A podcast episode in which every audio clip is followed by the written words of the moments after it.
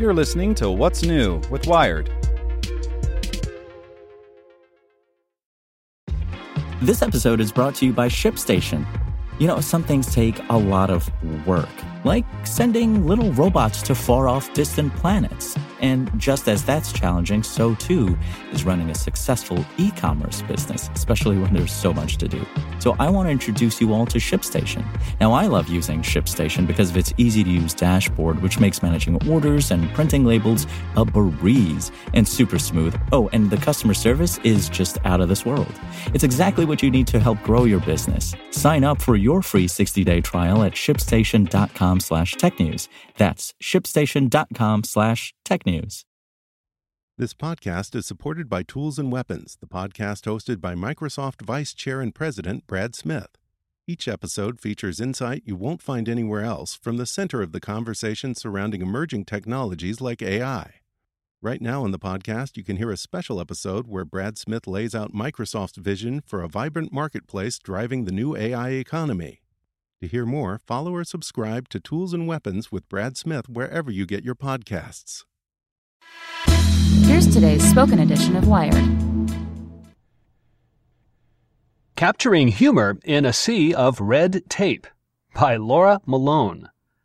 When Ole Witt showed up at a police department in Jaipur, India, asking if he could take some pictures of the office, an official in charge told him it would be no problem. Witt would just need to wait a few minutes. Until then, he could take a seat, maybe have a chai. In the end, Witt says, he made me wait 14 hours. Thankfully, that impressive display of slow-moving bureaucracy was precisely what Witt had come to photograph. He was shooting Help Desk, Random Acts of Administration, a humorous series that visualizes the red tape for which the country is notorious. It was only natural that it would take time. I needed to be really patient, he says. Studies have dubbed Indian bureaucracy among the worst in India, with India ranking 100th out of 199 countries on the World Bank's Ease of Doing Business indicator. It's a legacy of the colonial era when the British Empire appointed bureaucrats to oversee its affairs. Prime Minister Narendra Modi vowed change when he took office in 2014, soon launching the Digital India campaign, which aims to make more government services available online. He also ordered the country's 3.6 million civil servants to tidy up their offices, sending truckloads of decaying files, furniture, and computers to the dump. But the struggle continues. When you're there talking to Indian people, it's something everyone has stories about, Witt says. It's a big part of their daily lives. And Witt is no stranger to bureaucracy either. He hails from Germany. Back home, he says, it hides behind the cool veneer of clean, sterile offices. In India, uh, not so much, but it's still the same thing. People are united by this insanity, he says. He learned this after traveling to Ahmedabad, Gujarat, to study at the National Institute of Design in 2016. The school told him to register his stay with the police department, and he tried, zigzagging from cluttered office to cluttered office and filling out the same form a dozen different times. It took a week before someone told him he didn't need to register at all. His trip was too short. That debacle inspired Help Desk. Witt visited 14 governmental offices in three states unannounced, asking the first semi-official looking person if he could photograph the place. Sometimes a friendly bureaucrat might give him a tour, but he still had trouble understanding what went on at each place. People were really busy, he says, pretending to be busy.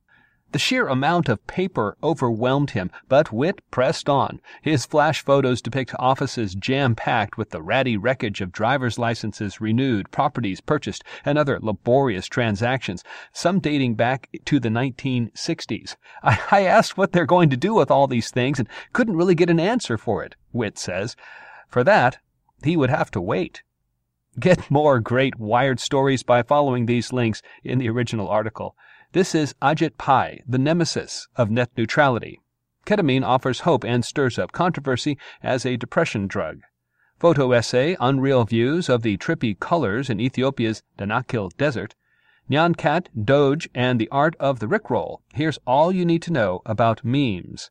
Seakeeper's super spinning system keeps ships stable at sea. Want to learn how you can make smarter decisions with your money? Well, I've got the podcast for you. I'm Sean Pyles, and I host NerdWallet's Smart Money Podcast. Our show features our team of nerds, personal finance experts in credit cards, banking, investing, and more. And they'll help you make the most of your money while cutting through the clutter and misinformation in today's world of personal finance. You'll get clarity on strategies to help you build your wealth, invest wisely, shop for financial products, and plan for major life events. Listen to NerdWallet's Smart Money Podcast wherever you get your podcasts.